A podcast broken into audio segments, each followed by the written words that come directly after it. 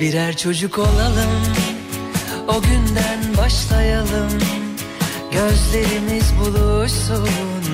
İlk kez bakışalım. Ne dün ne de yarın kalsın. Biz yeniden doğalım. İlk söz dudağında Olsun benim adım. Olur ya Yerleşirim yıllarca Seversin sonunda Olur ya Evet dersin aşkıma Şeytana uyarsın da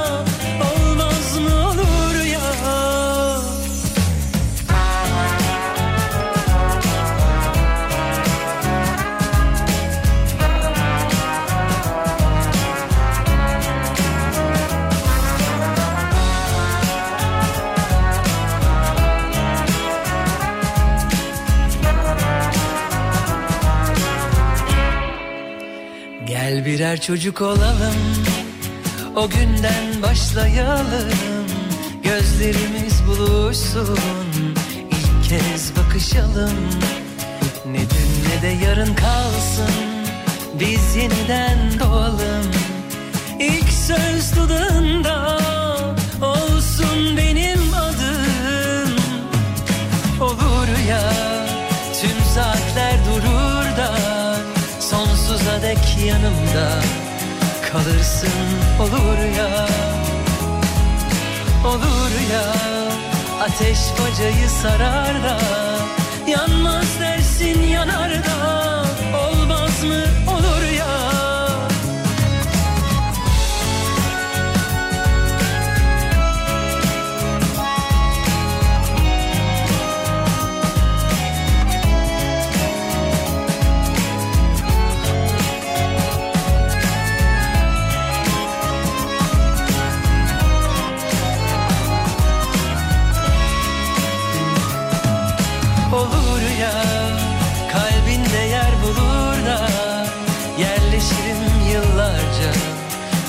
Seversin sonunda. Olur ya Evet dersin aşkıma. Şeytana uyarsın da Olmaz mı olur ya? Olur ya Tüm saatler durur da Sonsuza dek yanımda Kalırsın. Olur ya Olur ya Ateş bacayı sarar da Yanmaz dersin yanar da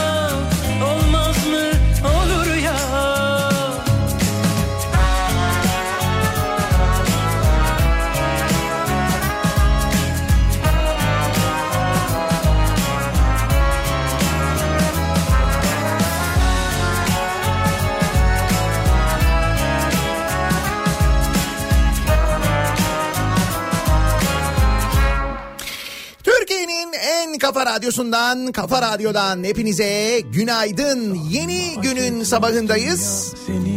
Yeni haftanın başındayız. Pazartesi gününün sabahı. Temmuz ayının 6. gününe birlikte başlıyoruz. Sarhoş musun? Sıcak olacağını tahmin ettiğimiz nemli bir İstanbul gününe birlikte başlıyoruz. Dağlar önünde bak yolların uzun Küçük mutsuz musun? Bakmayın artık karantina kelimesini çok fazla kullanmıyoruz. Ama yine de koronalı günler devam ediyor. Dünya bir ve Türkiye'de de maalesef böyle manzaranın pek iç açıcı olmadığı koronalı günler geçirmeye de devam ediyoruz. Aynı zamanda hatalarından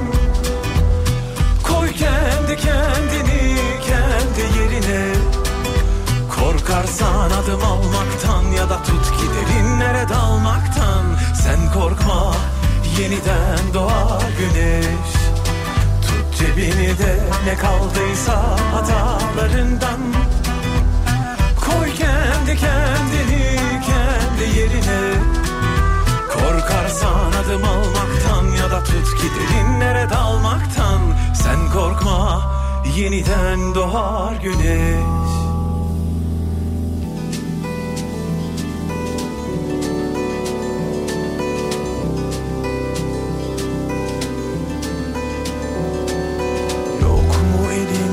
tutan ya da biraz tütün Gülüşlerin paramparça yalnızlığın bütün Küçük duyuyor musun? Anlamasın kimse boş ver onları biraz Sevgi nedir bilmeyen şiirden anlamaz Küçük yazıyor musun? Bak kalemlerin var önünde deste deste.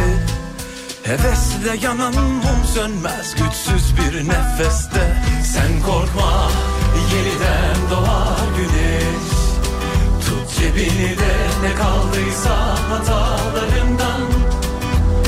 Koy kendi kendini kendi yerine Korkarsan adım almaktan ya da tut ki derinlere dalmaktan. Sen korkma yeniden doğar güneş. Tut cebini de ne kaldıysa hatalarından Koy kendi kendini kendi yerine. Korkarsan adım almaktan ya da tut ki derinlere dalmaktan. Sen korkma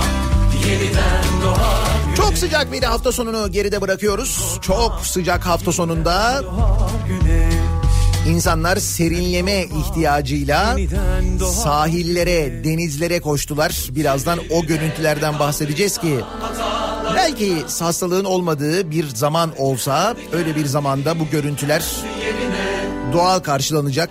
İğne atsan yere düşmeyecek kadar kalabalıktı. İnsanlar deniz kenarlarına koştu. Bu şekilde serinlemek için uğraştılar şeklinde haberler yapılacaktı. Fakat durum böyle olunca yani bir pandemi dönemi olunca e, manzara daha böyle korkutucu bir manzara haline geldi.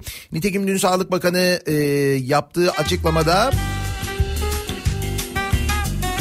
son 3 günde ortalama vaka sayısının en çok arttığı iller olarak İstanbul, Ankara, Gaziantep, Mardin, Konya, Bursa ve Diyarbakır açıklamasını yaptı. Bu kentler son 3 günde ortalama vaka sayısının en çok arttığı kentler. Şu hep konuşuyoruz ya mesela Gaziantep'le ilgili en fazla ceza kesilen kent de bu arada Gaziantep. Yani maske takma kuralına en uyulmayan kentlerden bir tanesi. O yüzden oradan sürekli böyle ceza rekorları haberi geliyor. Bir günde şu kadar kesildi, şu kadar oldu falan diye. Bir kadeh rakım var. Şimdi tam da bu ortamda bir yandan tatile gitsek mi, gitmesek mi, gidersek nerede kalırız? Şimdi otelde kalmak güvenli mi değil mi? Şeklinde böyle insanların. Kafalarında birçok sorunun uçuştuğu bir dönemde Milli Eğitim Bakanlığı'nın okulların ne zaman açılacağına dair Cuma günü yayınladığı genelge, bütün valiliklere gönderilen bir genelge var. Alemleme gerek. 31 Ağustos deniyor okulların açılacağı tarih. Şimdi bu manzarada vaka sayıları bu durumdayken bu e, tarih gerçekçi bir tarih mi? E, Ankara'daydık e, Cuma günü, Cumartesi günü. Ankara'da e, uzmanlarla konuştuk. Covid konusunda yine çok güvendiğim hocalarla konuştum. Onlar diyorlar ki bu tabloda mümkün değil. Yani dedim ki mümkün değil derken mesela açılmamalı mı diyorsunuz yani? Çünkü burası Türkiye burada böyle mümkün değil falan diye bir şey yok. Her şey mümkün artık. Her şey olabilir. En olmayacak dediğiniz şey bile olabilir Türkiye'de. Oluyor da zaten birazdan aktaracağım göreceksiniz. Dediler ki yanlış bir karar olur. 31 Ağustos'ta okulların açılması bu tabloda çok doğru değil diyorlar. Sağlık Bakanlığı da bu arada okullarda alınması gereken önlemlerle ilgili uzun bir liste yayınlamış. Gelsen de dostum.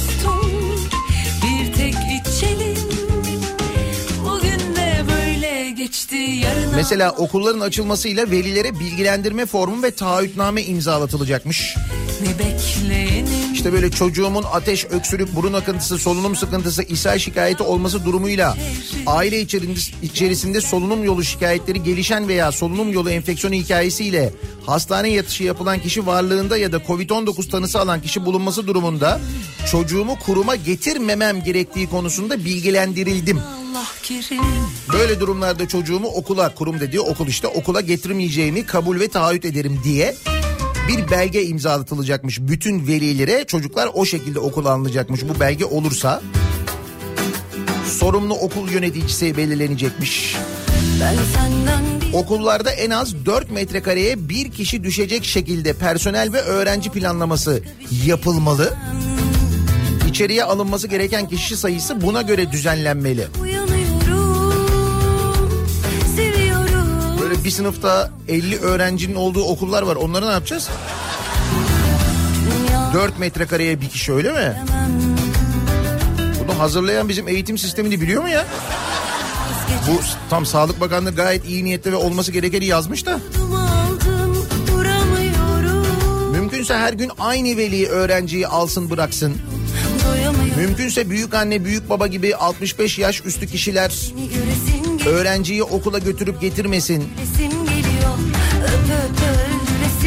Ziyaretçi kabul edilmesin. Sınıf içinde yüksek sesli aktiviteler yapılmasın. Bu arada çocuklar maske takacaklar okulda deniyor. Damlacık oluşturması sebebiyle sınıf içinde yüksek sesle yapılan aktiviteler yapılmamalı. Öğrencilerin toplu halde bir arada bulunmalarını önlemek amacıyla ders araları sınıflar sıraya sokularak düzenlenmeli. Teneffüsleri söylüyorsunuz yani. Oo. Çok acayip bir eğitim dönemi olacak. Dur bakalım nasıl olacak.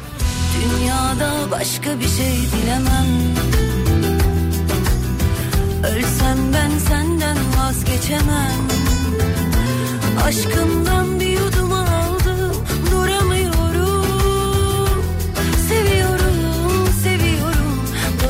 Ve hafta sonu manzaraları plajlara akın edenler. Sosyal mesafe kuralını hiçe saydığı haberi var ve görüntüler de öyle. İstanbul'da mesela Menekşe halk plajında hakikaten tıklım tıklım kimse maske takmıyor. Şöyle düşünülüyor anladığım kadarıyla yani deniz kenarında maske takılmaz. Yani böyle bir genel kanı var o anlaşılıyor. Niye? Çünkü deniz. E tuzlu. Herhalde öyle mi düşünülüyor bilmiyorum ki. Sormuşlar demişler ki niye hani bu kadar kalabalığın içine giriyorsunuz? Bakın sosyal mesafe sıfır neredeyse. Maske takmıyor insanlar. Plaja arkadaşlarıyla birlikte yüzmeye gelen Mehmet Z. Ama Z kuşağı değil. Onu söyleyeyim. Pazar tatilinin tadını çıkarıyoruz arkadaşlarla birlikte. Denize giriyoruz, serinliyoruz. Mesafe kurallarına uyulmuyor. Kimse fazla ilgilenmiyor sahilde. 3 aydır korkuyoruz zaten. Virüsten korkumuzu yenmek için geldik buralara. 3 aydır korkuyoruz zaten. Virüsten korkumuzu yenmek için Menekşe plajına mı geldik? İyi. Korkarak kaybolmaktansa yaşayarak kaybolmak daha güzel demiş. Açtım aşk defterimi. Kaybolmaya gelmişler yani. Menekşe'ye. Her birisi bir başka alemdi. Aradım o günlerimi. Vaka sayılarının arttığı Gaziantep'te düğünlerde polisler görev yapacakmış.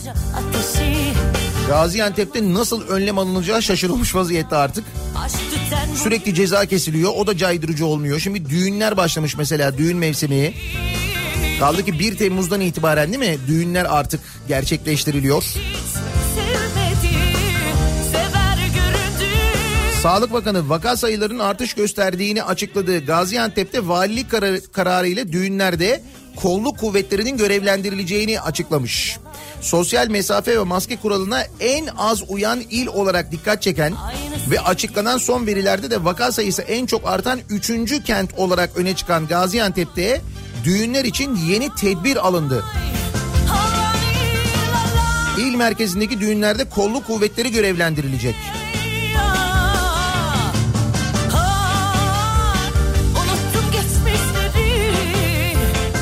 Takılar için fena fikir değil aslında. Yani daha güvenli en azından. Ne yapacak polis peki mesela? Halaya müdahale edecek. Arkadaşlar halay çekmiyoruz. Tabii şimdi açık hava düğünü olacak bunlar değil mi? Çoğu açık hava olacak. Polis açık havada sesini nasıl duyuracak? Ekip arabasından. Düşün mesela tam halaya başlıyorsun. Aa! Çekmeyin arkadaşım. Görmesem karşımda Halay çekmiyoruz. Uzak duralım.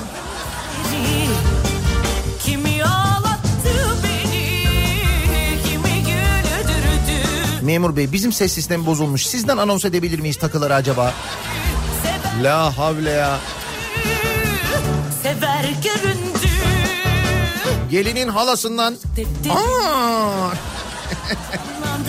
Hatıralar Gülen resimlerin ardı Fena olmaz aslında biliyor musun? Renkli bir düğün olur yani. Mavi kırmızı.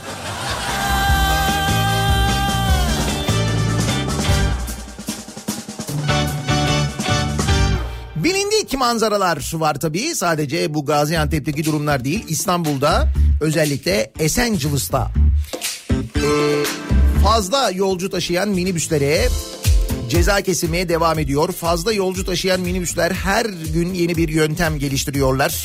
Önce camlar koyu siyah filmle kaplandı. İçerisi görünmesin diye dikkat edin. Birçoğunun camları simsiyah oldu bir anda.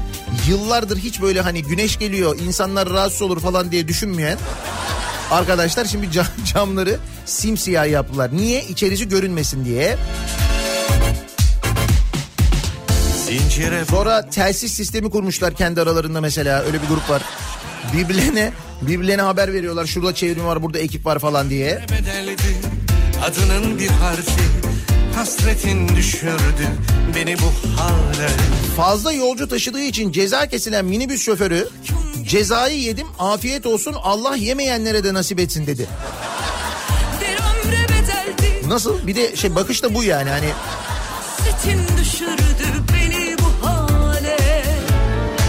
denetime takılan bir minibüs şoförüne olması gerekenden 4 fazla yolcu taşıdığı gerekçesiyle para cezası kesildi.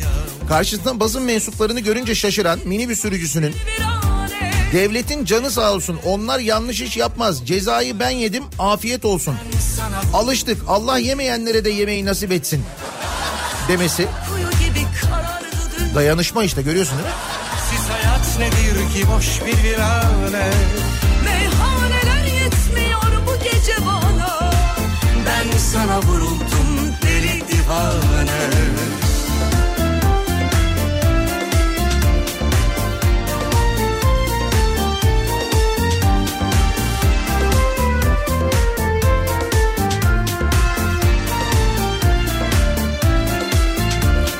Luna Parklar bugünden itibaren açık açılıyormuş. Evet dolaş 6 Temmuz'dan itibaren çalışmaya başlıyor. Koronavirüs salgını nedeniyle daha önce faaliyetlerine ara verilen Luna Park ve tematik parklar temizlik ve maske mesafe şartıyla bugünden itibaren başlıyor. Ankaralıların hemen hakkındaki o soruyu yanıtlayayım ben. Anka Park hayır çalışmıyor. O battı. Her şeye bedeldi Saçının bir teli Ayrılık düşürdü Beni bu hal. Ben de haberi ilk okuduğumda acaba dedim böyle bir hani bir umut acaba falan diye yok. Dipsiz bir kuyu gibi karardı dünya. Sensiz hayat nedir ki boş bir virane Meyhaneler yetmiyor bu gece bana. Ben sana vuruldum deli divane. Ve konuştuğumuz Türk halkının kırmızı çizgilerinden bir tanesi olan Sensiz hayat okey oynamanın önündeki engel kaldırılacak mı acaba? Şakasını yapıyoruz konuşuyoruz ama iş ciddiye binmiş vaziyette Türkiye Esnaf ve Sanatkarlar Konfederasyonu Genel Başkanı Bellevi Palandöken kahvehanelerde oyun oynanması için izin talebinde bulunmuş.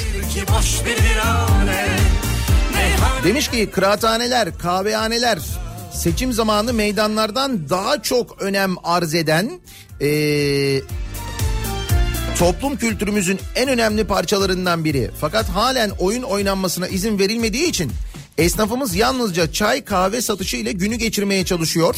Belirli kurallara tabi olarak artık oyun oynanmasına izin verilmeli demiş. Her şeye bedeldi Saçının bir teli Ayrılık düşürdü beni bu hale Okey tavla yasağı 100 bin esnafı aç bıraktı. Gibi aşkınla tutuştum yandım. Her masa için sıfır yeni paket oyun kağıdı. Her oyundan sonra taşların dezenfekte edilmesi gibi kurallar belirlendiğinde bunlara titizlikle uyulacaktır.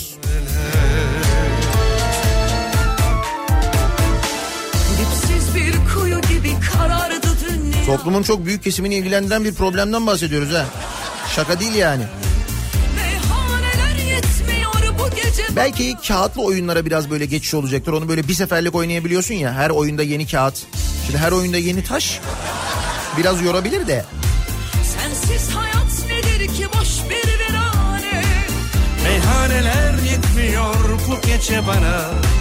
Ben sana vuruldum deli divane. Dipsiz bir kuyu gibi Evet giderek normalleşiyoruz, giderek normalleşiyoruz ama hayat nedir ki boş bir virane. Rakamlar öyle demiyor maalesef. Hayat bir türlü normalleşemiyor işte. Ama görüyoruz ki normalleşenler arasında trafik de var. Sabah trafiği olsun, akşam trafiği olsun epey hızlı bir şekilde normalleşiyor ve yoğunlaşıyor. İşte pazartesi sabahı bu kadar erken saatin trafiği de bunu gösteriyor. Trafikle ilgili son duruma hemen dönelim bir bakalım. Kafa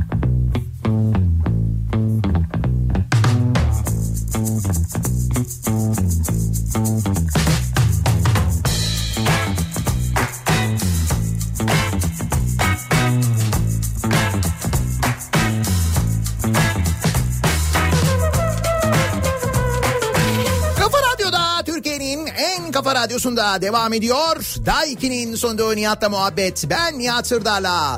6 Temmuz pazartesi gününün sabahındayız. 7.30'u geçiyoruz. Hey gidi koca dünya gam yükümüzsün Söyle söyle fani dünya dert küpümüz Camilerin soyulduğu günler yaşıyoruz. Hırsızlığın çok arttığı. Düşünün İzmir'de Kemeraltı çarşısındaki hani böyle tenha bir yerdeki e, böyle uzak bir yerdeki camiden falan da bahsetmiyoruz. İzmir'in Kemeraltı çarşısındaki tarihi Şadırvanaltı Camii. İzmirliler çok iyi bilirler. İşte o Şadırvanaltı Camii'nde bulunan çeşmenin 12 musluğu ve su sayacı. Su sayacını da çalmışlar bu arada. Bir kişi tarafından çalınmış hırsızlık güvenlik kamerası tarafından kaydedilmiş. Çarşı esnafı olaya tepki göstermişler. Demişler ki 50 yıldır esnafız böyle soygun görmedik. sensiz ağlar dünya 50 yıldır olmayan soygunlar oluyor. Dünya Şadırvanaltı Camii'nin çeşmeleri ve hadi çeşmeyi çaldın mesela sayacı bırak var değil mi? Hiç yani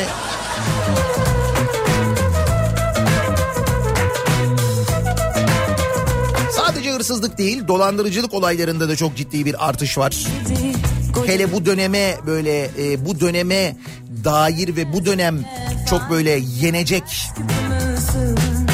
maalesef dolandırıcılık olayları ile ilgili ciddi bir artış görünüyor. İçin Bu kendini bir şey olarak anlatanlar, tanıtanlar falan var ya. Kendini Şeyh Muhammed Mustafa'nın yeryüzündeki temsilcisi olarak tanıttı. Hazreti Muhammed değil de başka bir Muhammed Mustafa olduğunu söylüyor şimdi anlatacağım. Onun diyor ben diyor yeryüzündeki temsilcisiyim diyor. 7 iş insanını 17 milyon lira dolandırıyor. Şimdi okurken bile sana saçma geliyor ama ismi duyduğunda.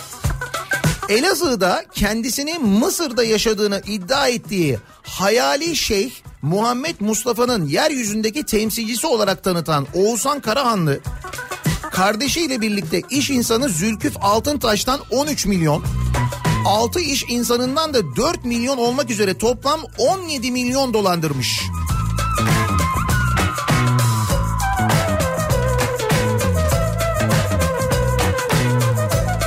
İddiaya göre Karahanlı irtibata geçtiği kişilere hayali olarak yarattığı ve dünyada yaşayan 7 büyük İslam aliminden biri olduğunu iddia ettiği Siirt Tillolu Şeyh Muhammed Mustafa isimli şeyhin müritleri olduklarını Tillolu bir de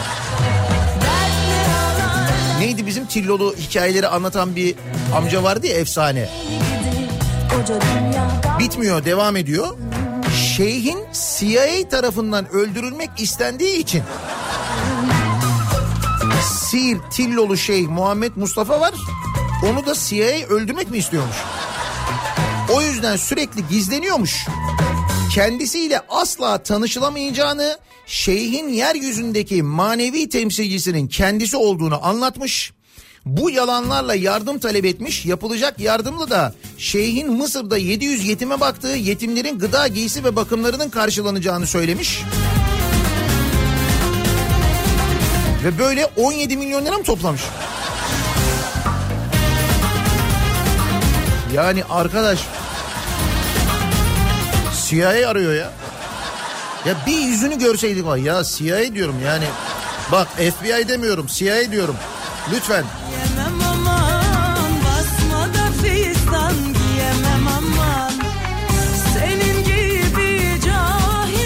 de Eskişehir'de vardı böyle biri hatırladınız mı? Bir çiftlik miflik falan kurmuşlardı bak onunla ilgili bir haber var.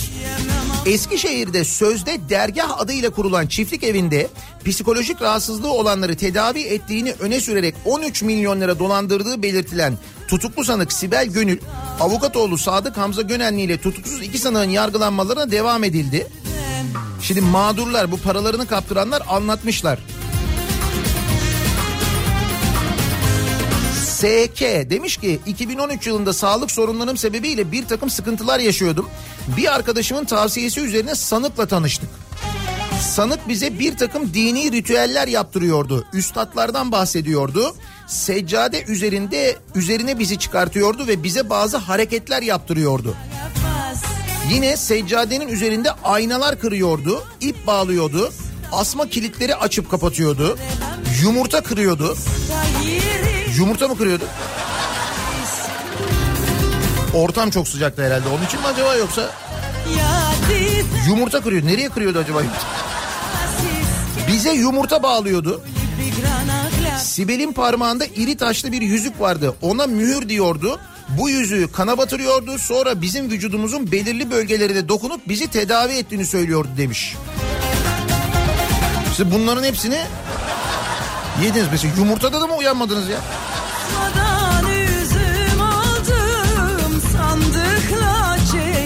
Ben Sunny Side Up alayım. Aa bilmiyor musunuz ne kadar ayıp? Yaklaşık 5 yıllık sürede sanık Sibel Gönül'e toplamda 40 bin lira ödediğini ve kendisinden şikayetçi olduğunu anlatan SK ifadesinde Kaldım içi seans başına 200 lira veriyorduk demiş. Yumurta dahil mi yoksa?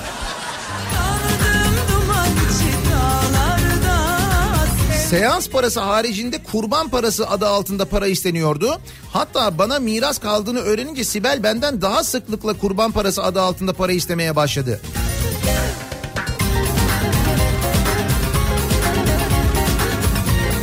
Bir mağdur daha konuşmuş.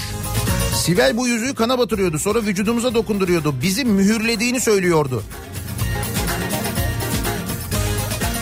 Mühürlüyor muydu? İyi mühürlüyormuş. Bir dönem badeleyen vardı hatırlarsan. Mühürleme yine e, ucuz atlatılmış gibi görünüyor bana. Ya bunlara nasıl inanıyor insanlar hakikaten?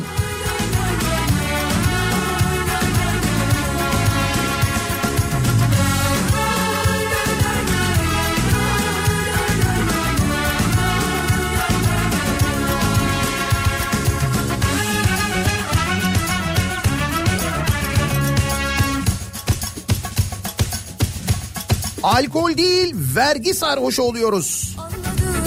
Bu bir kaynak kim haberidir?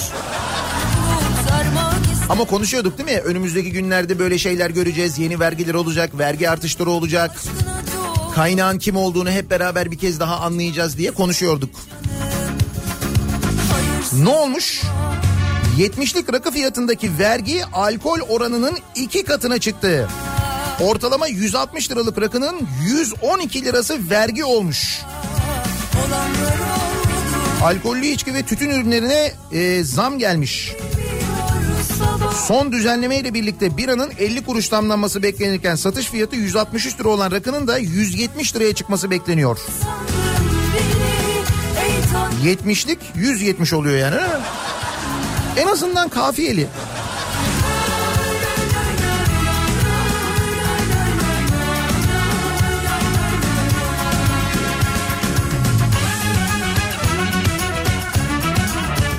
Bu arada zamlar henüz ürünlere yansımamış ama alınan bu kararla artan vergiyle birlikte böyle olması bekleniyor. En ucuz sigara 14 lira olacakmış. Rakının litresine 7 ila 8 lira, biraya da 25 ila 50 kuruş civarında zam gelecekmiş. Aşkına doyamadım onu bulup kaçmak Dolayısıyla 1 litre rakının fiyatı 216 lira olacak. ama 216 lira.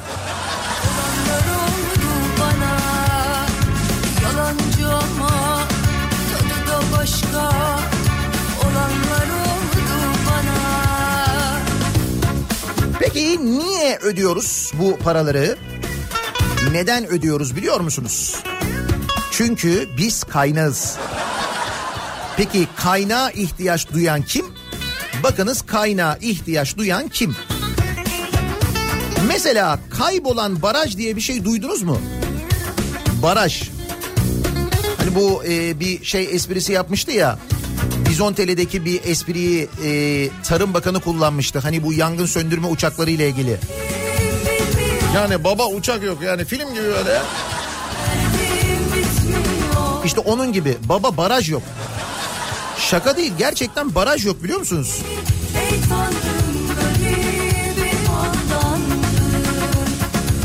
3 yıl önce törenle temeli atıldı ama yerinde yeller esiyor.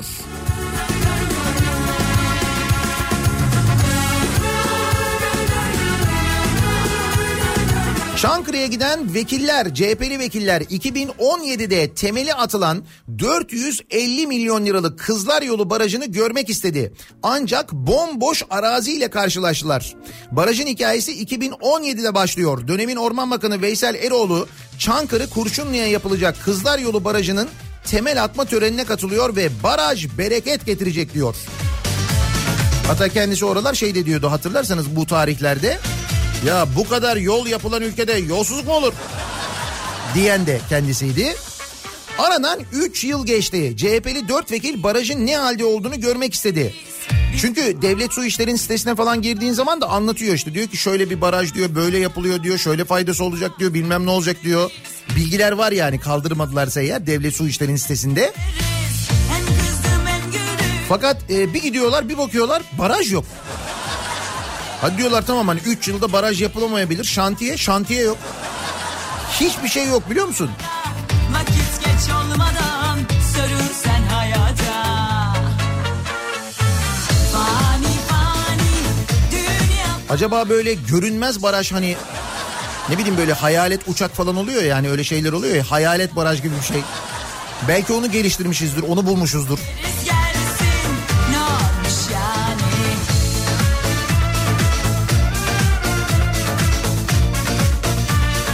Ya da bakınız başka nereye harcanıyor olabilir bu paralar? İşte şimdi vergiler artıyor falan ya.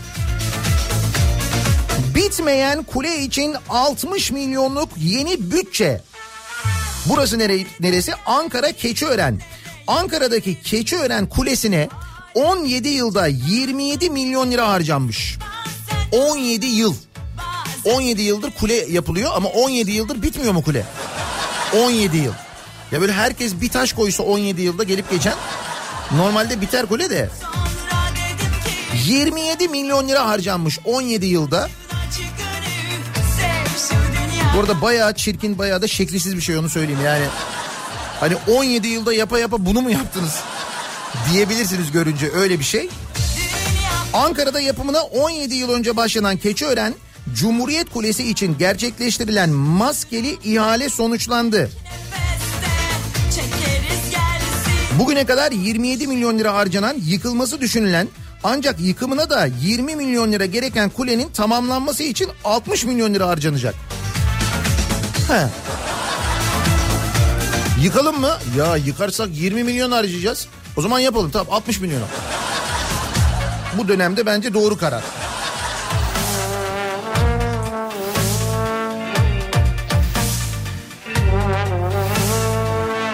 Korona salgını sırasında geçen 10 Nisan'da kulenin yapımı için ihaleye çıkılmış. İhaleye 9 şirket girmiş. Kulenin yapımı için 59 milyon liralık sözleşme imzalanmış. İhaleyi Kartallar Holding almış. Bu holdingin yönetim kurulu başkanının da Çaykur Rizespor ve Etimeskut Belediyespor Kulübü Başkanı Hasan Kartal olduğu öğrenilmiş. 465 milyon lira borcu bulunan Keçiören Belediyesi'nin başkanı Turgut Altınok kule için yüksekliği 30 metre daha artarak 145 metre olacak demiş. Hey! Daha da çirkin olacak yani. Güzel. Şu haliyle çirkin bilmiyorum sonra ne yapacaksınız? Üstüne giydirecek misiniz? Ne olacak da? Tamamlandığında bir cam fanus içinde döner restoran, çocuklar için uzay terası, nikah salonu, seyir terası, sergi salonu, kafeterya, hediyelik eşya bölümleri, kafeler ve spor merkezi olacak. Kulenin temeli 17 yıl önce eski Büyükşehir Belediye Başkanı Melik Gökçek tarafından atılmış bu arada. Yani bir Melik Gökçek projesi. Dolayısıyla ortaya nasıl bir sonuç çıkacağını herhalde Ankaralılar ve Keçiörenler çok daha iyi biliyorlardır. Yalnız sonuç için bir 60 milyon lira daha lazım. O o kısmı önemli. 60 milyoncuk daha. Sonra diyorsun ki niye vergi artıyor? Niye acaba?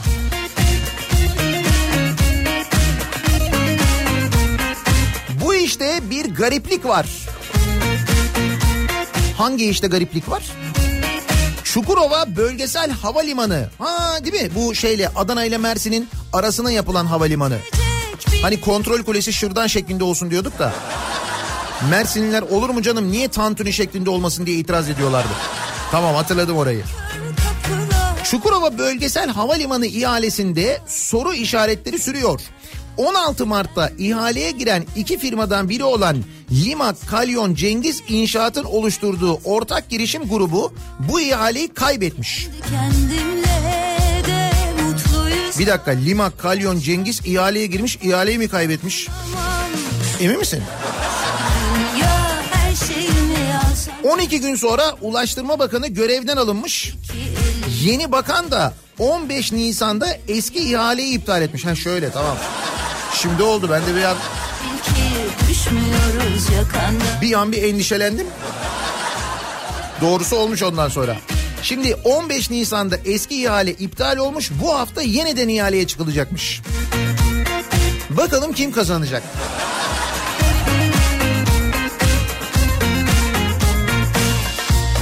Yolcu garantili yapıyoruz bu arada değil mi? Olmazsa olmaz ha. O o çok mühim bizim için. Ha bu arada bak havalimanı demişken e, Türk Hava Yolları ile ilgili çok enteresan haberler geliyor. Hani bu konuşuyoruz ya zaman zaman işte böyle her uçak başına iki müdür şu müdürü bu müdürü bilmem ne falan diye böyle. Kartal İmam Hatip Lisesi mezun verdikçe Türk Hava Yolları'ndaki memur ve yönetici sayısında ciddi bir artış oluyor. Türk Hava Yolları'nda çalışan pilotların maaşının yarıya indirilmesinin tartışıldığı, konuşulduğu, kurum içinde acayip ciddi bir huzursuzluk olduğu bu dönemde şimdi o huzursuzluk e, aşağıya iniyor. Yani aprona iniyor. O ne demek? E, yer hizmetleri şirketi var Türk Hava Yolları'nın TGS isimli bir yer hizmetleri şirketi var ve bu yer hizmetleri şirketine çalışan 15 bin insan var ve Türk Hava Yolları bu çalışanlara feragatname imzalatmak istiyormuş sevgili dinleyiciler. Ne feragatnamesiymiş bu? 15 bin çalışanının 2020 ve 2021'de alacakları 5 ikramiyeden gönüllü vazgeçtiklerini gösteren formu imzalamaları istenmiş. Çok yorgunum dünya. Sonuçta olan kime oluyor? Kaynak burada kim? Kaynak TGS çalışanları oluyor değil mi? Ama sağ olsun yöneticilerimiz, müdürlerimiz onlar masraflarından, lükslerinden asla feragat etmeyerek değil mi? Yine seyahatlerinde böyle ayrı ayrı VIP araçlar falan böyle.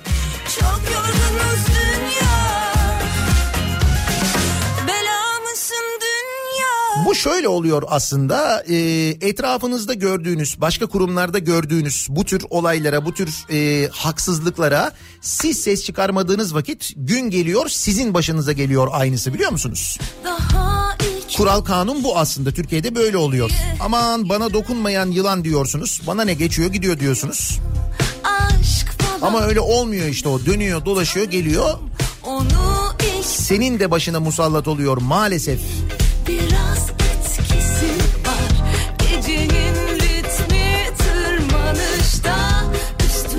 Sonra biz şöyle görüntüler izliyoruz. Mesela geçtiğimiz hafta sonu yaşanan şu hatırlarsanız havai fişek fabrikasındaki patlama. Aynı havai fişek e, fabrikasında geride bıraktığımız 10 yılda 4-5 kez yine böyle kazalar oluyor. Her seferinde bu kazaların üstü örtülüyor. Bir havai fişek üretim tesisinden bahsediyoruz. O tesiste üretilen havai fişekler soğutma sistemi olmayan depolarda bekletiliyor. Düşünebiliyor musunuz bu sıcakta? İşçiler uyarıyorlar diyorlar ki bu depodaki mallarda ısınma var bakın bir şey olacak falan deniyor.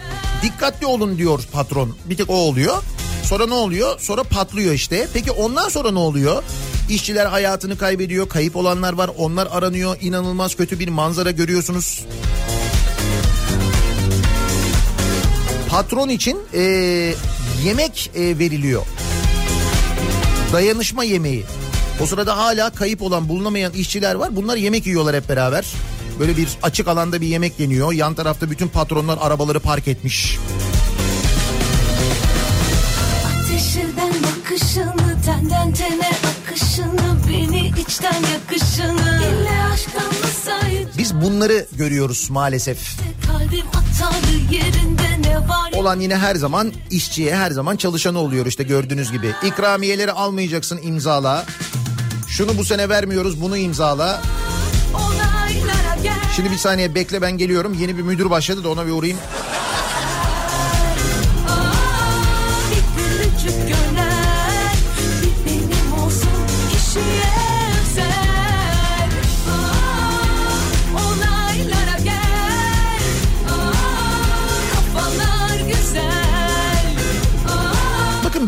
Bu hadiselerin aslına bakarsanız temelinde hep konuşuyoruz ya adalet var. Ee, Türkiye'de adaleti istedikleri gibi eğip bükebileceklerini, o adalet sistemi sayesinde hiçbir ceza almayacağını bilenler, yöneticiler, patronlar bu kadar fütursuzca davranabiliyorlar.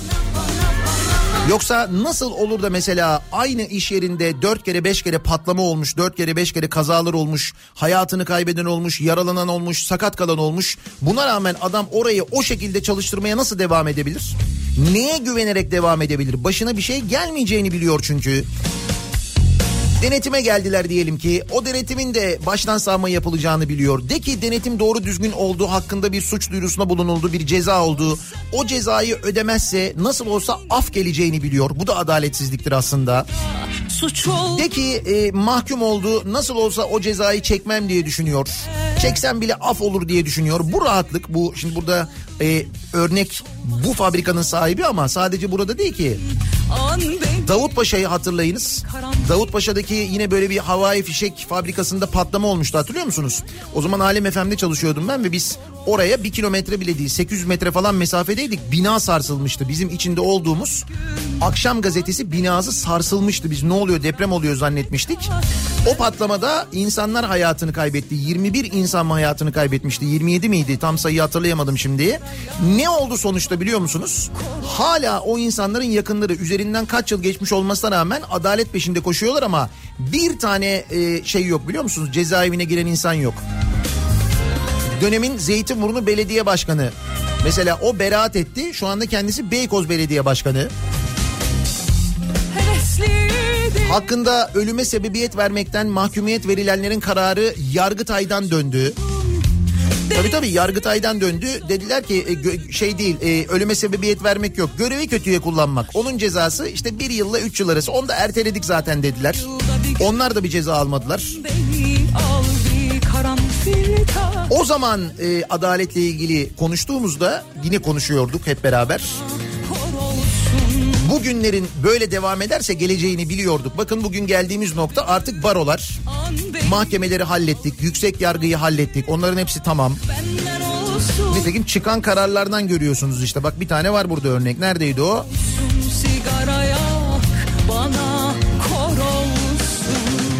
Yargıtay cinsel tacize babacan tavır dedi mahkumiyet kararını bozdu. Çalışanına maşallah çok güzelsin fıstık gibisin deyip kalçasına dokunarak cinsel tacizde bulunan müdür hakkındaki kararı babacan tavır sergilemiş diyerek bozmuş Yargıtay. Kalçayı elliyor. Kadının kalçasını elliyor. Fıstık gibisin diyor. Bu babacan tavır mı oluyor? Yargıtay böyle mi diyor? olsun Hiç olmazsa yılda bir gün İşte bunu söylüyorum. Kalan her şey tamam da bir barolar kalmıştı. Bu baroların e, bu şekilde birlik halinde oluşundan ve itiraz edişlerinden rahatsız olanlar sadece şimdiki iktidar değil. Zamanında bu Fethullahçılar da bundan çok rahatsız oluyordu. FETÖ. Aslında bu e, barolar kurulması, farklı barolar kurulması projesi de onların projesidir. Birebir FETÖ'nün bir dönem yapmak istediği sonra vazgeçtiği, gelen tepkiler üzerine vazgeçtiği bir şeydir. Şimdi aynısı yapılıyor biliyor musunuz? Ve öyle bir durum ki işte geçen cuma günü konuştuk. Baro başkanları Türkiye Büyük Millet Meclisi'ne alınmıyor. Çünkü komisyonda görüşmeler var. O komisyon görüşmelerine barolarla ilgili bir görüşme yapılıyorsa baro başkanlarının katılması gerekir değil mi? Yok. Onlar alınmıyorlar. Bırakın e, alınmamayı bina içine bile sokulmuyorlar.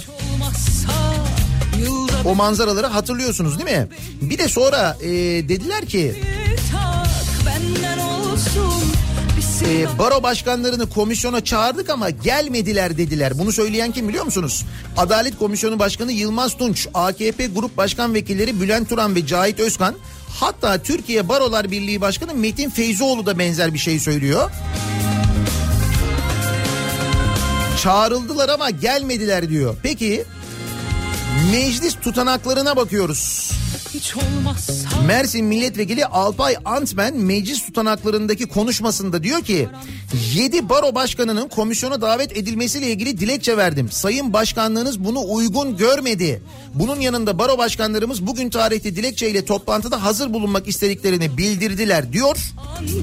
Ancak baro başkanlarının toplantıya komisyon toplantısına katılma isteği reddediliyor. Peki ne oldu hafta sonu biliyor musunuz? Bu komisyondan geçti.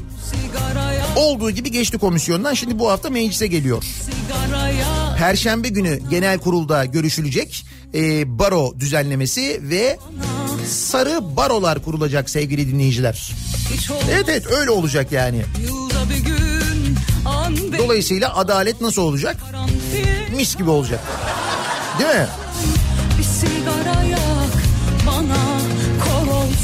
Gibi, oksijen gibi bir şey adalet. Ama tanımı her gün değişiyor. Şimdi avukatları da bölerek değişen bu sistem karşısında sizin adaletle ilgili ne düşündüğünüzü, adaletin tanımını nasıl yaptığınızı merak ediyoruz. Adalet demek ne demek acaba diye dinleyicilerimize soruyoruz. Günün sonunda, eninde sonunda hepimize lazım olacak bir şey adalet. benden olsun Peki adalet demek sizce ne demek acaba diye soruyoruz dinleyicilerimize. Sizdeki adalet anlayışının, tanımının değişip değişmediğini ya da nasıl baktığınızı merak ediyoruz. Sosyal medya üzerinden yazıp gönderebilirsiniz mesajlarınızı. Adalet demek bu sabahın konusunun başlığı olsun. Twitter üzerinden yazarsanız bu başlıkla mesajlarınızı bana yazıp gönderebilirsiniz. niyatetniyatsırdar.com elektronik posta adresimiz. Bir de WhatsApp hattımız var 0532 172 52 32 0532 172 kafa. Buradan da yazabilirsiniz mesajlarınızı. Reklamlardan sonra yeniden buradayız.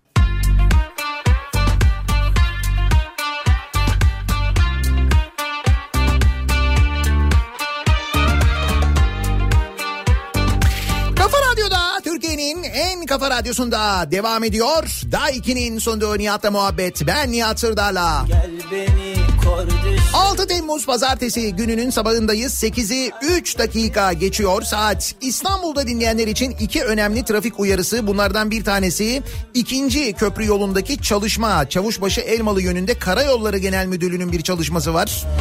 çaldın saz O sebeple geriye doğru acayip bir trafik oluşmuş vaziyette. İkinin durumu ve ikiye çıkan tüm yolların durumu çok kötü. Bir çalışma haberi de yine Anadolu yakasından TEM bağlantı yolunda Sabiha Gökçen bağlantı yolunda tünel içinde bir bakım onarım çalışması yapılıyormuş. Bu yüzden bütün şeritler trafiğe kapalı. Aydınlı yoluna yönlendiriliyormuş araçlar. E5'ten Sabiha Gökçen'e doğru gidiş durmuş vaziyette şu anda tamamen. Olur da uçuşunuz falan varsa sakın E5 tarafından gitmeyin. Tem'den gidin Sabiha Gökçen'e. Durum gerçekten çok kötü.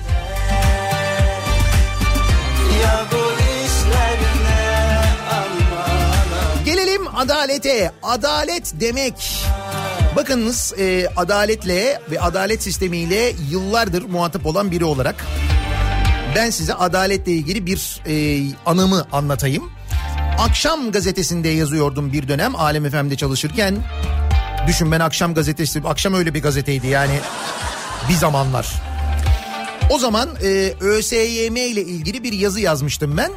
Yine böyle işte bu e, e, mod medyanların, kopyaların ya da e, soruların birilerine el altından verildiğinin tartışıldığı günlerdi. O zaman bu tartışmalara dönemin e, yöneticileri ben tatmin oldum açıklamalara falan deyip cevap veriyorlardı. Kimse toz kondurmuyordu ÖSYM'ye. İşte ben o dönemde bu kalem var ya kalemin üzerine sınavda verilen kalemin üzerine emeğiniz emanetimizdir diye yazınca bu kalemleri de böyle dağıtınca ben dedim ki siz bizimle dalga mı geçiyorsunuz başlıklı bir yazı yazdım ben. Bunun üzerine ÖSYM beni mahkemeye verdi. ÖSYM'ye hakaret ediyorum diye ben uzun yıllar yargılandım. Kaybettiler davayı yüksek yargıya taşıdılar. Yüksek yargıda yargılandım. Oraya ben e, son duruşmaya işte bu ÖSYM ile ilgili haberleri topladım götürdüm. O zaman çünkü belli olmuştu artık ÖSYM'de soruların birilerine el altından verildiği, soruların çalındığı, çalınmayı bırak utanmadan kablo çekildiği, direkt ÖSYM'nin soru bilgisayarından başka bir binadaki bilgisayara kablo çekildiği falan ortaya çıkmıştı. Doğal olarak düştü dava. Şimdi o ÖSYM, bakın o ÖSYM bu şarkısını dinlediğiniz, sesini duyduğunuz Mabel Matiz'e ne yapıyor? Mabel Matiz'in e, içinde geçtiği bir soru e, yayınlanıyor. Bu geçtiğimiz üniversite sınavında Türkçe bölümünde bir metin var. O metinden bir anlam çıkartacak çocuklar. Metin tartışılır, uzundur, çocukların kafası kim? Ben onunla ilgili de konuştuk, eleştirdik. Bu kadar uzun metinler sınavlarda çocukların kafasını karıştırıyor diye. Neyse Mabel Matiz'le ilgili bir metin. Ondan sonra bu haber de oldu tabii. Bakın üniversite sınavında gençlere Mabel Matiz sorusu çıktı falan diye ki Hacivat Karagöz neden öldürüldü filmiyle ilgili de bir soru çıktı. Hatta soruyu e, filmin senaristi bile anlamadı yani. O ayrı bir konu ama Mabel Matiz'le ilgili bu haberler çıkınca işte ÖSYM'de e, ÖSYM'nin hazırladığı üniversite sınavında soruya konu oldu diye bir grup yobaz çıktılar dediler ki vay efendim işte dediler Mabel Matiz gibi birinin ismi nasıl geçer üniversite sınavında çocuklarımıza nasıl, nasıl sorulur bilmem ne falan filan. Dedikleri işte şeyi kastediyorlar cinsel eğilimini kastediyorlar Mabel Matiz'in ondan dolayı böyle şey yapıyorlar. İşte onun diyorlar nasıl ismi geçer falan diye. Ve ÖSYM başkanlığı ne yaptı biliyor musunuz? Bu yobazların bu e, açıklamaları üzerine bizzat ÖSYM başkanı Hasan Aygün şöyle bir açıklama yaptı. Kurumumuz yönetiminin milli manevi değerlerimiz ve toplumsal değer yargılarımız konusundaki hassasiyeti açıktır. Sorumlu kişiler soru hazırlama süreçlerinden çıkarılacaktır demiş. Şimdi bu soruları hazırlayanlar lise öğretmenleri, üniversitede öğretim görevlileri, hazırladıkları sorulardan para kazanan insanlar. Mabel Matizli soruyu hazırlayan bundan sonra soru hazırlamayacakmış. Neymiş? ÖSYM'nin milli manevi değerler ve toplumsal değer yargıları konusundaki hassasiyetiymiş bak. Hırsızlık konusunda, soruları çalma konusunda, soruları birilerine verme konusunda milli manevi bir dert yok. Orada milli manevi sıkıntı yok ama Mabel Matiz olunca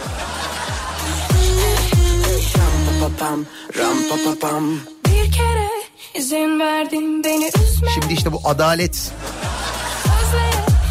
sonunda eğer sen e, o soruları çalanlara, o soruları birilerine verenlere ki onlardan bir tanesi o dönemin YÖK Başkanı mesela anlatıyordu ya geçen konuşuyorduk. Şimdi başka bir partiden siyasete atılmış. Bu adamlara caydırıcı cezalar vermezsen ha olacağı bu işte.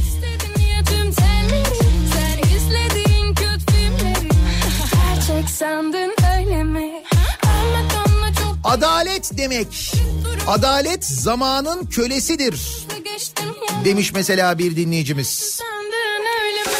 Adalet demek gözü kapalı Temis heykelinin yerine hak yemekten şişmanlamış gözleri açık kadın heykeli gelmesidir. Niye adalet e, heykelinin adaleti temsil eden kadının gözleri bağlıdır? Neden? Adalet dağıtırken e, görmesin adaleti kime dağıttığına gerçekten adaletli dağıtsın diyedir değil mi? Biz onun yerine heykel yaptık anayasa mahkemesinin önüne koyduk gözlerini açtık biliyorsunuz değil mi? Bayağı dalga geçer gibi. Bu da mı milli manevi? Bu da mı öyle yani? Koşarak gelenler var sana bin dereden su getirsem arınamazsın ama sen yine kendini sakla bir ton laf edip yine kandıramadın onu Günümüzde adalet demek dönemine ve adamına göre göre değişen bir durumdur diyor bir dinleyicimiz. Hani bu bir uyuşturucu baronu serbest bırakılmıştı. Burhan Kuzu'nun o onu yargılayan hakimi aradığı ortaya çıkmıştı.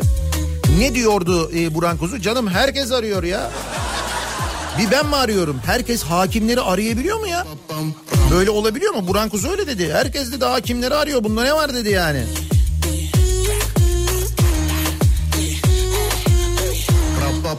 Benim için adalet demek kaynağından bağımsız olarak herkesin kanunlar, yasalar önünde eşit olması demek. Üstünlerin hukuku değil, hukukun üstünlüğü demek.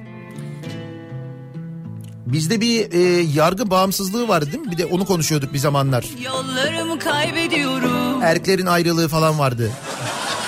Ya kuvvetler ayrılığı denirdi ya. Gel diyor bana uzakları Ne demişlerdi? Kuvvetler ayrılığı saçma bir şey zaten.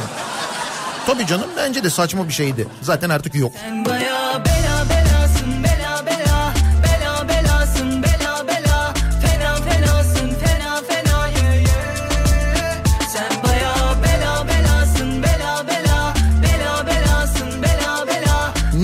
güzel döşemişler asfaltı. Adalet demek bunu nasıl döşediklerini sormak demek. Ne asfaltı bu? Ha geçen konuşmuştuk ya onun haberini yapmışlar. Mansur Yavaş AKP döneminde tonu 60 dolardan alınan asfaltı aynı firmadan 25 dolara almış. Geçen hafta ben aktarmıştım size hatırlarsanız. görüşte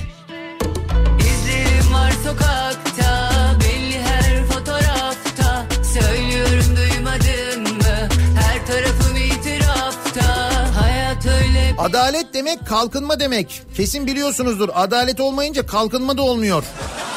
Evet. Bu aralarda bir kalkınıyoruz ki zaten. Öyle böyle değil.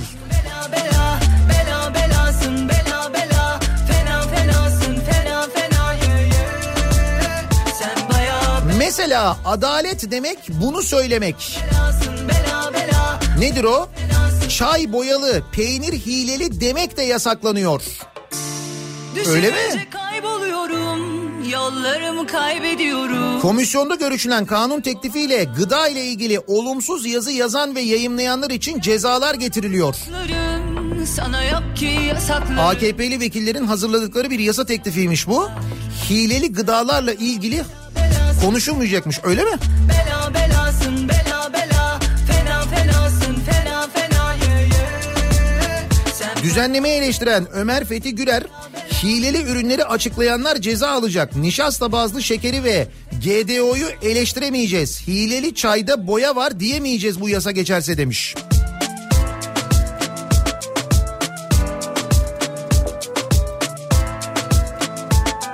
Çok faydalı işler yapılıyor gerçekten. Baktığımız zaman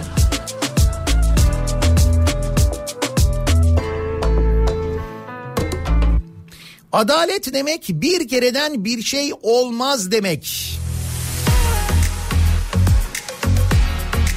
Öyle denilmişti. Bir kereden bir şey olmaz.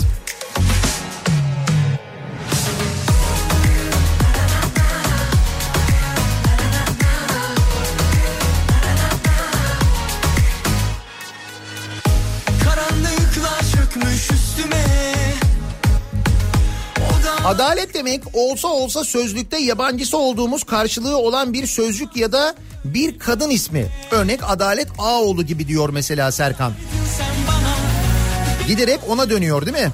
Sabret gülüm sabret derken Vaktin mi doldu Hiç sevgin kalmadı dersen İnanmam asla Adalet demek bize uzak bir kavram olsa da eşitlik demek. Olmadığı yerde sonuçları da bu demek. Neymiş o sonuç? Her bebek 19.638 lira borçla doğuyormuş. Hazinenin iç ve dış borçları 304 milyar lira artarak 1 trilyon 633 milyar liraya kadar yükseldi. Devletin borçları nüfusa oranlandığında yeni doğan her çocuk 19.638 lira borçla doğuyormuş. Demek ki her çocuk yiğit doğuyor. Hani borç yiğidin kamçısı. Nice yiğitler doğuyor. O borçları kim ödeyecek onlar doğmasa değil mi? Kaynak kimdi?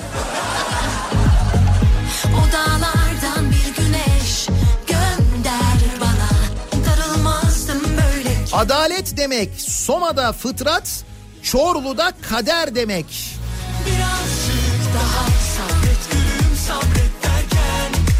O yüzden her an yeni Somalar, her an yeni Çorlular beklemek demek aynı zamanda değil mi? Mesela Çorlu'daki o tren kazası ki kaza demek ona çok doğru değil. O olaydan sonra kaç tane daha öyle benzer olaylar oldu? Yine trenler çarpıştı, yine kazalar oldu. İnsanlar hayatını kaybetti değil mi?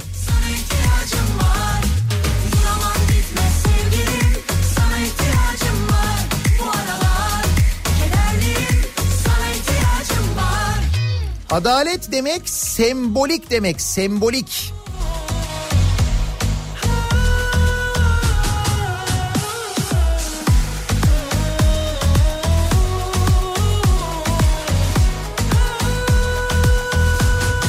Adalet demek bütün şehirlere adaletli bir şekilde virüs yaymak için koronavirüs seferine çıkmak demek.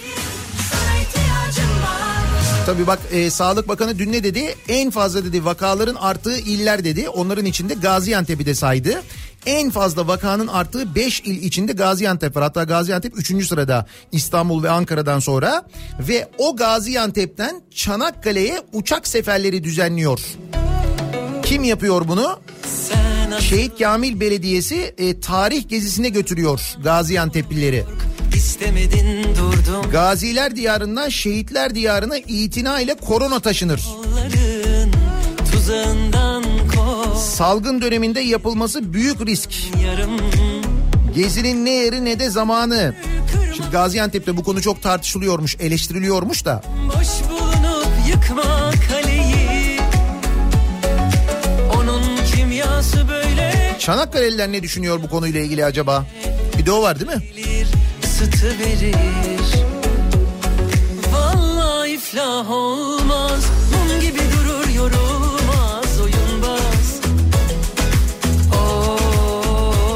Oynayacağız Olmaz ikna olmaz Böyle de gurur yapılmaz oyunbaz Adalet demek zamanında hapiste sandığımız Rıza Sarraf'ın Amerika'da restoranda görüntülenmesi demek. Hakikaten Rıza ne yapıyor ya? Ya da Reza ne yapıyor? Unuttuk gitti değil mi? Sen asıl benim Adalet demek Atatürk ismi verilen parka müfettiş görevlendirmek ama asfalt ihalesini görmemek, duymamak demek diyor İbrahim.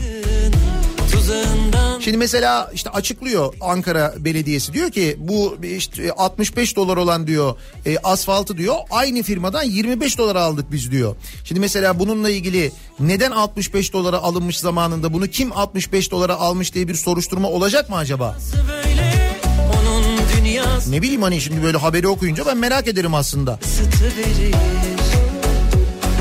Vallahi iflah olmaz Mum gibi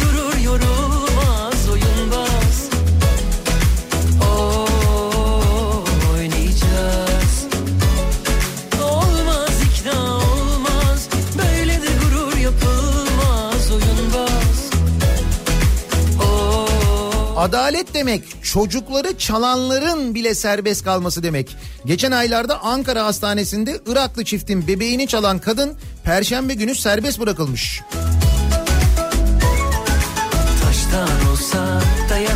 Adalet demek gecenin o saatinde orada ne işi varmış demek diyor Zeynep. Bak işte az önce söyledim sana.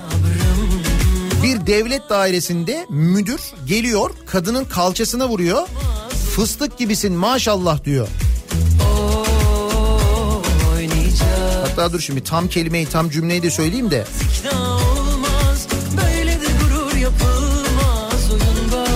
Maşallah çok güzelsin fıstık gibisin deyip kalçasına dokunuyor çalışanının.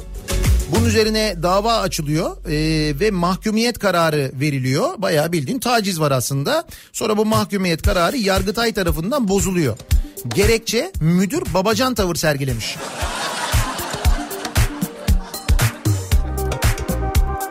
Adalet demek babacan demek. Değil mi? Babacan tavır demek.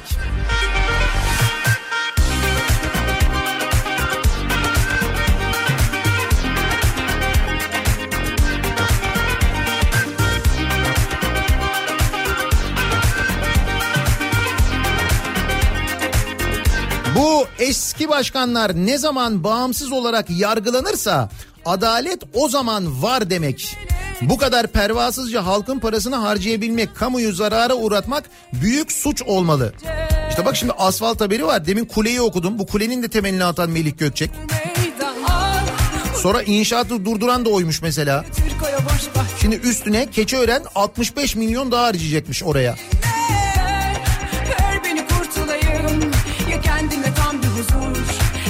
Serserinin birine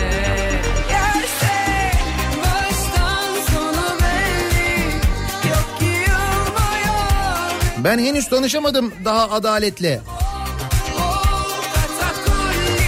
diyen bir dinleyicimiz var. O kadar zengin değilim çünkü diyor.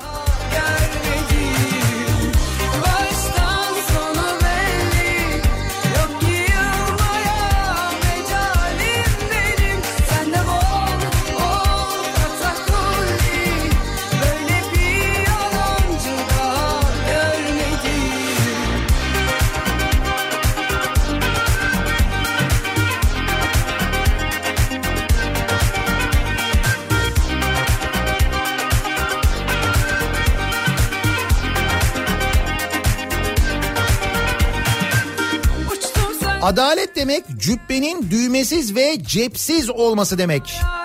Sahi neden hakimlerin, savcıların, avukatların giydiği e, cübbelerde mesela cep olmaz, önünde düğme olmaz? Çünkü onlar adaleti temsil ederler değil mi? Kimsenin önünde e, önlerini iliklemek durumunda kalmasınlar diye. Ceplerine hiçbir şey konulmasın da adaleti adalet dağıtırken, adalet için çalışırken yanlış bir şey yapmasınlar diye. Onun için değil mi o cübbeler öyle? Ama işte o cübbenin önünde düğme olmamasına rağmen böyle cübbeyi iliklemeye çalışmak işte ne kadar fena bir şey, ne kadar ne kadar acı verici bir manzara değil mi? Ne kadar üzüntü verici bir manzara. Böyle orada düğme bulmaya çalışmak oradan böyle bir böyle bir o çaba. Sen hakimsin ya. Hakim. Böyle oluyor zaman zaman gösterilerden sonra falan dinleyicilerimiz geliyorlar. Fotoğraf çektirdikten sonra kulağıma fısıldıyor. Diyor ki ben diyor hakimim Nihat Bey diyor. Niye fısıldıyorsunuz?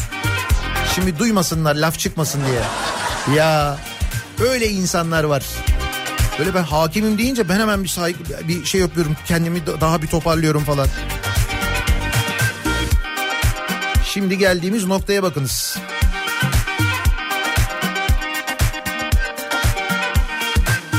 Adalet Burhan Kuzu'ya hiç bakanlık verilmemesidir.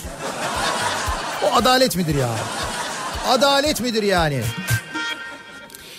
Ee, bakalım adalet deyince 78 baro başkanının çoklu baro görüşmelerinin yapıldığı milletin meclisine zor kullanılarak alınmamasını hatırlayacağız bundan sonra diyor. Mari göndermiş doğru. Bir de utanmadan yalan söylüyorlar. Diyorlar ki onlar komisyona katılma talebinde bulunmadı diyorlar. Halbuki komisyona katılma talebinde bulundukları meclis tutanaklarında yazıyor biliyor musun? Ve bu arada o komisyon komisyon bitti. Komisyondan geçti düzenleme. Şimdi genel kurula geliyor. Ne ara oldu be arkadaşım Gel de şimdi Bir sarı inek daha gidiyor. Öyle söyleyeyim ben size. her gün aynı terane of Bıktım sandım Bir sürü yük altından kalk kalkabilirsen Sabır taşım çatladı hiç mecalim yok. Bakma sen güldüğüme. Yazık değil mi ömrüme şu çektiğime? Ergenekon senaryosunda kumpasında vatan haini ilan edilen askerlerin ölmesine sebep olup senaryoyu sonlandırdıktan sonra Anayasa Mahkemesi Başkanı Haşim Kılıç'ın yanlış yaptık demesidir adalet. Değil mi? Yanlış yaptık, kandırıldık. Allah affetsin.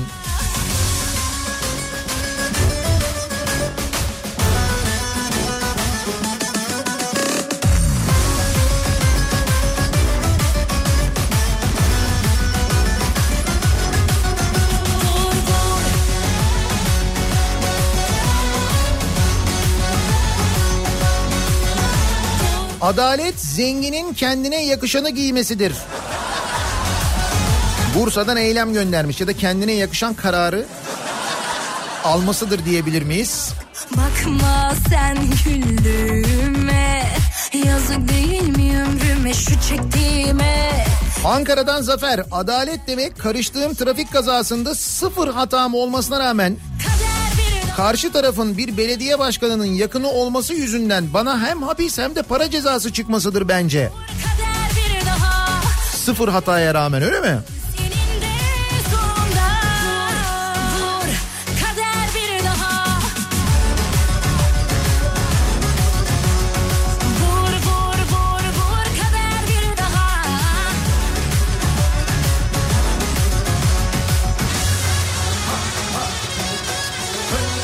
Adalet hiçbir şey olmasa bile kesinlikle bir şeyler oldu demektir. Evet oldu. Gördük sorun olduğunu.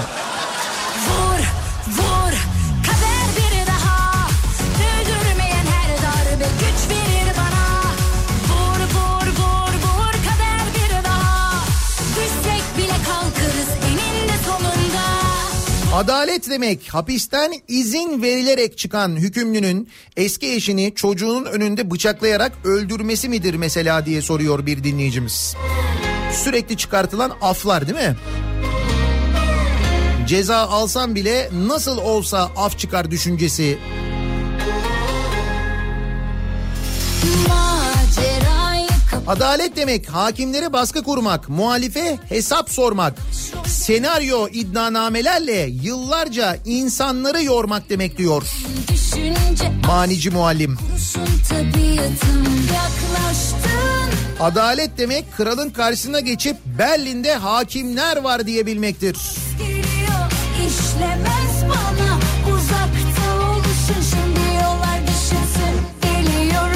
Heh, Keçiören'den fotoğraf geldi kuleden.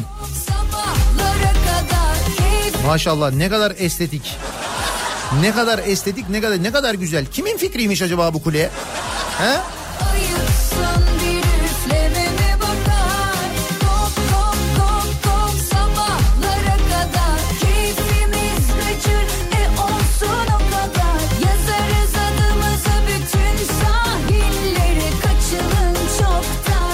Geldiğinde babacan davranış gösterebilmektir adalet.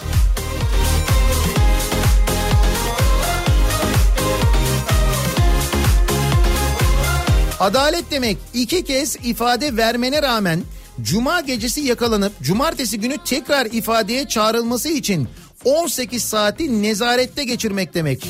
İfadeye çıktığındaysa e zaten ifade vermişsin denilmesi. Biliyorum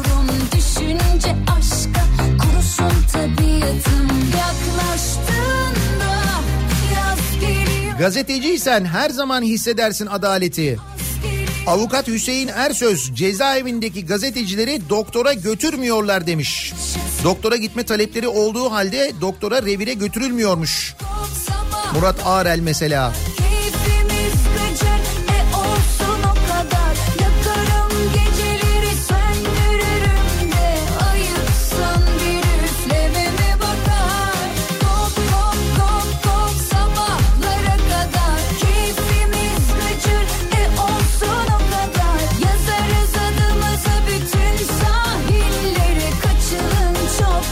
Adım adım adaletle ilgili yapılan değişiklikler Sıra avukatlara geldi. Barolarla ilgili değişikliğin, baro yasası ile ilgili değişikliğin komisyondan geçtiğini, Perşembe günü Meclis Genel Kurulu'na geldiğini öğreniyoruz. Avukatlar ve barolar direnişlerine bir yandan devam ediyorlar ama nelere maruz kaldıklarını geçtiğimiz hafta ve hafta sonu gördünüz aynı zamanda. Peki bu durumda nasıl bakıyorsunuz siz adalete acaba diye soruyoruz dinleyicilerimize. Adalet demek bu sabahın konusunun başlığı. Reklamlardan sonra yeniden buradayız.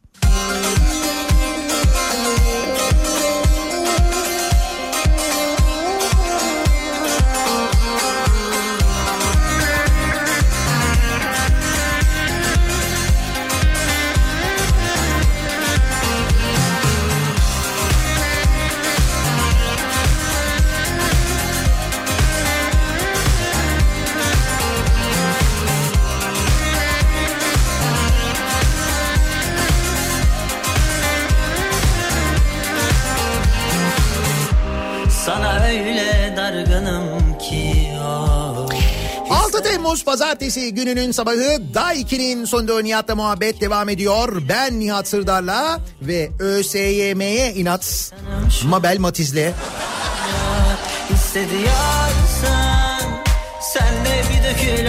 Bir de kalemin üstüne yazıyorlar ya. Yazıyorlardı. Baya böyle dalga geçiyorlardı. Ben tamam artık onu bıraktılar falan diyordum. Şimdi bu Mabel Matiz açıklamasıyla yine baya dalga geçiyorlar bizimle yani.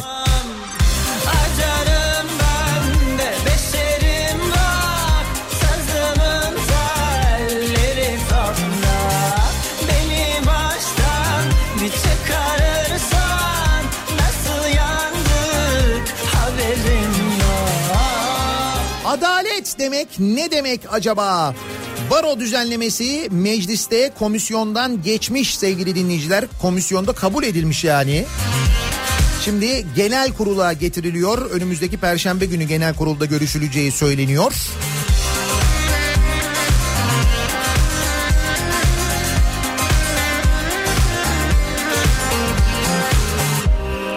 Adalet demek ne demek? 17 yıldır hocalarımın bana okulda öğrettiği ilkelerle müvekkillerin adalete ulaşması için emek harcıyorum diyor bir avukat dinleyicimiz. Tüm meslektaşlarım gibi.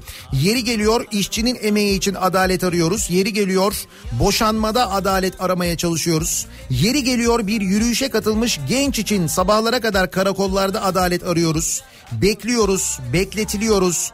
Yok sayılmaya çalışı- çalışıyoruz.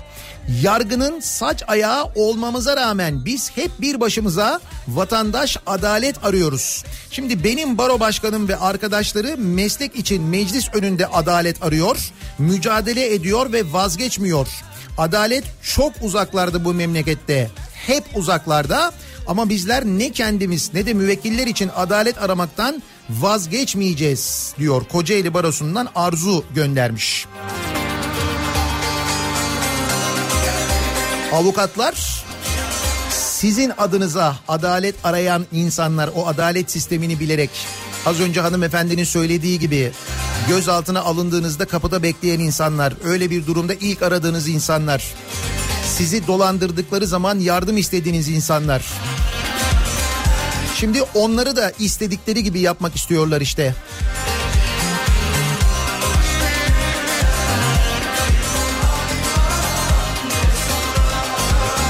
Adalet demek baraj kaybedilebilecek yetenekte canikolar üretmek demek. Temeli atılan baraj kayboldu haberi var ya bugün. İnek içmiştir belki. Hani baraj ya ne bileyim ben oraya doğru bıraktılarsa inekleri. Şaka değil ha gerçekten törenler düzenlenmiş, temeller atılmış, bakanlar konuşmuş, edilmiş. Çankırı'ya şöyle faydası olacak, böyle denilmiş. Devlet Su İşleri sitesinde yazmış demiş ki şu kadar güç üretecek, bu kadar bilmem ne olacak, oranın ekonomisine şöyle katkıda bulunacak, böyle istihdam falan. Yok ortada bir şey. Bunların hepsi 3 sene önce olmuş bu arada. 3 sene önce.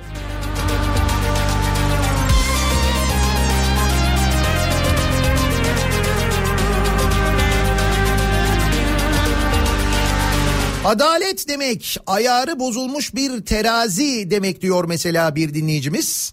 Ya da e, adalet demek ormanı şekilli bir şekilde yakıp imar çıkarana bir şey yapmayıp hastalığından dolayı hobi bahçesi alıp bağ bahçeyle uğraşan garibana ceza yağdırıp evini yıkmak demektir.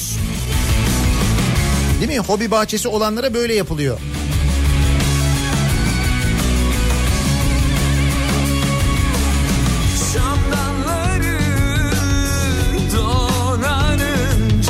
Adalet demek mesleğimize yapılan saldırıya karşı 3 Temmuz Cuma günü Ankara Adliyesi önünde toplanarak anayasayla güvenceye alınan toplantı gösteri yürüyüşü hakkımızı kullanmak istediğimizde biber gazı sıkılması, akabinde yandaş medyada avukatlar polise saldırdı diyerek haber yapılmasıdır. Gün gelir devran döner diyor İzmir'den bir başka avukat dinleyicimiz göndermiş. Baran göndermiş. denizden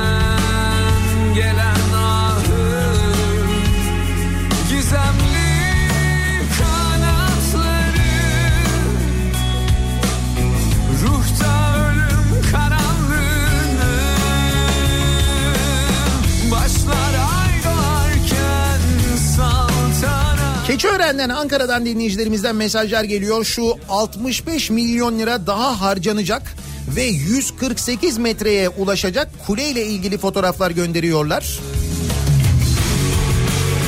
Diyor ki zaten her taraf beton. Hayır kuleyi yükselterek ne görmeye hedefliyorlar acaba? Belki Keçiören'den bakınca deniz görülecek. Böylelikle Ankara'ya deniz gelmiş olacak. Nasıl fikir? He? O kadar yükseğe çıkarsan deniz görülebilir mi acaba Ankara'dan?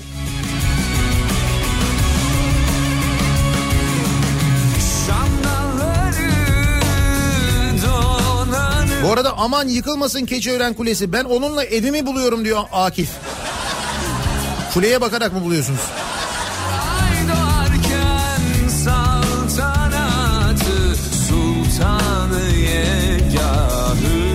Adalet demek. Adalet Bodrum Adliyesi'nde personellerin mama alarak baktığı adliyede yatıp kalkan kedimizin ismidir. Bodrum Adliyesi'nde adalet diye kedi mi var? Vallahi en güzeli.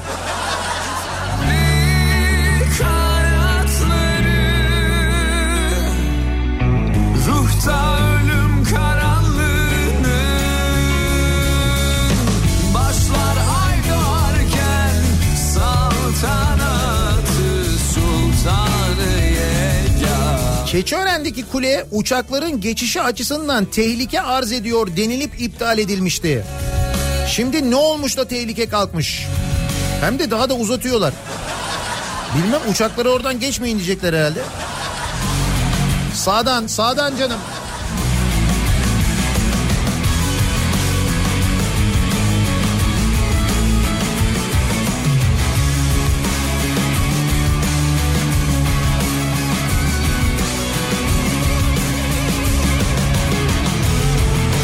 Adalet demek Türkiye'de kelebek gibi bir şeydir. Adı güzel, kendisi güzel ama ömrü yok.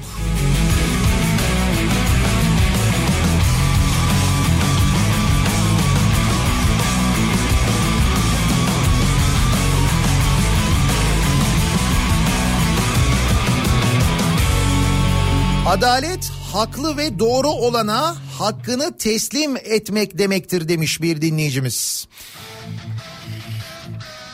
Adalet demek adaleti ve demokrasiyi sorgulatabilmek demek diyor Mustafa. Oo Mustafa biz o aşamayı geçeli. Çok oldu be anam be. Hey. Biz avukatlara geldik ya.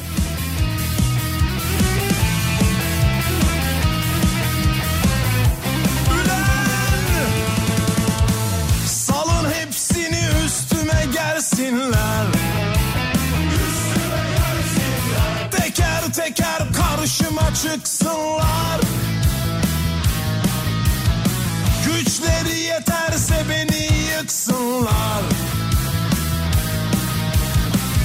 Başım dik alnım açıkken ben Bu alemde kendimi tek geçerim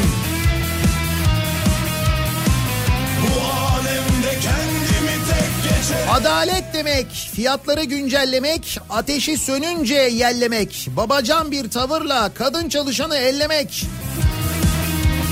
Öyleymiş kadın çalışanı kalçasından elleyip maşallah fıstık gibisin deyince babacan tavır sergilemiş oluyormuşsun. Yargıtay öyle demiş işte.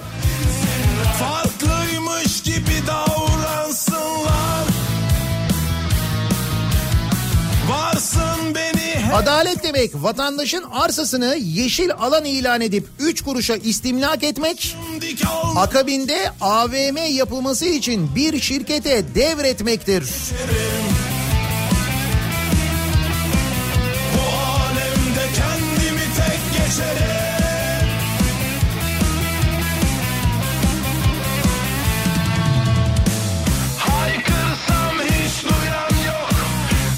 Adalet demek ÖSYM'nin hem sınav sorusunda yer verip akabinde milli değerlere uymuyor dediği Mabel Matiz'in altın kelebek ödülleri alması ancak bu kez de ödül konuşmasının sansürlenmesi demek. Siz onu biliyor musunuz?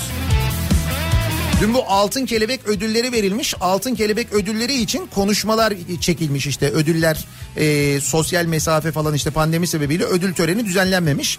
Ödülleri kazananlara gitmişler ödülleri vermişler onlarla bir video çekmişler onu yayınlıyorlar. Mabel Matiz'in konuşmasını kesmişler biliyor musun? Altın kelebekte. Demek ki bu altın kelebeğin e, ödüllerini bu ödül törenini düzenleyenlerin de milli manevi değerlerine uymuyorsa herhalde öyle bir şey yani. Ya ayrıca zaten kelebek mi kaldı artık Allah aşkına? Ne kelebeği ne altını yani.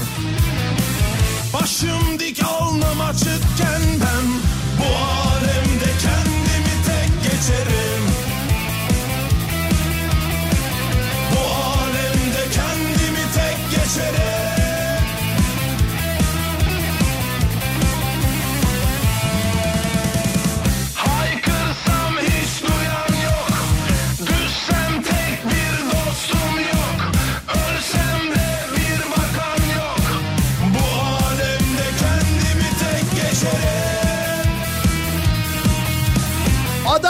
demek ne demek acaba diye konuşuyoruz. Adaletin köküne yavaş yavaş kibrit suyu dökülürken Türkiye'de artık köküne kadar inmiş vaziyetteyiz çünkü. Size göre adalet ne demek? Adaletin tanımı ne acaba diye soruyoruz. Reklamlardan sonra yeniden buradayız.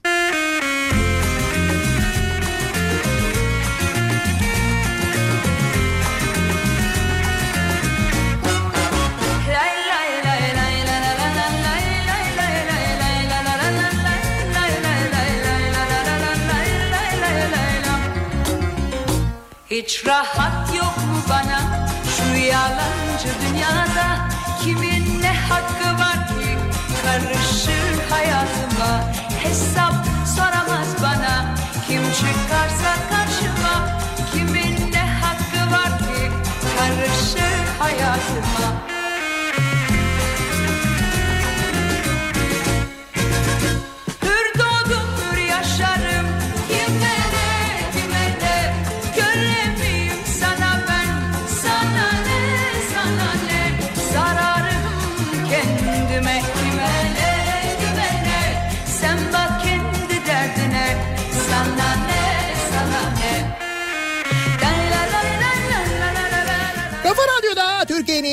kafa radyosunda devam ediyor. Daiki'nin sonunda Nihat'la muhabbet. Ben Nihat Sırdar'la. Kalp benim değil 6 Temmuz pazartesi gününün sabahındayız. Adaletin ne demek olduğunu e, konuştuk bu sabah. Sizin için adalet ne anlam ifade ediyor diye konuştuk ki gelen mesajlardan çoktan adaletten vazgeçtiğimizi, um- umudumuzu kaybettiğimizi anlıyoruz. Atatürk Havalimanı pistine kurulan hastanenin gökyüzünden çekilmiş bir fotoğrafını paylaşmış Bülent Ödev diyor ki adalet demek pisti pardon bahçeyi eşit aralıklarla bölmeye başlamaktır diyor. Daha dur bak neler yapacaklar oralara neler. Ne konut projeleri.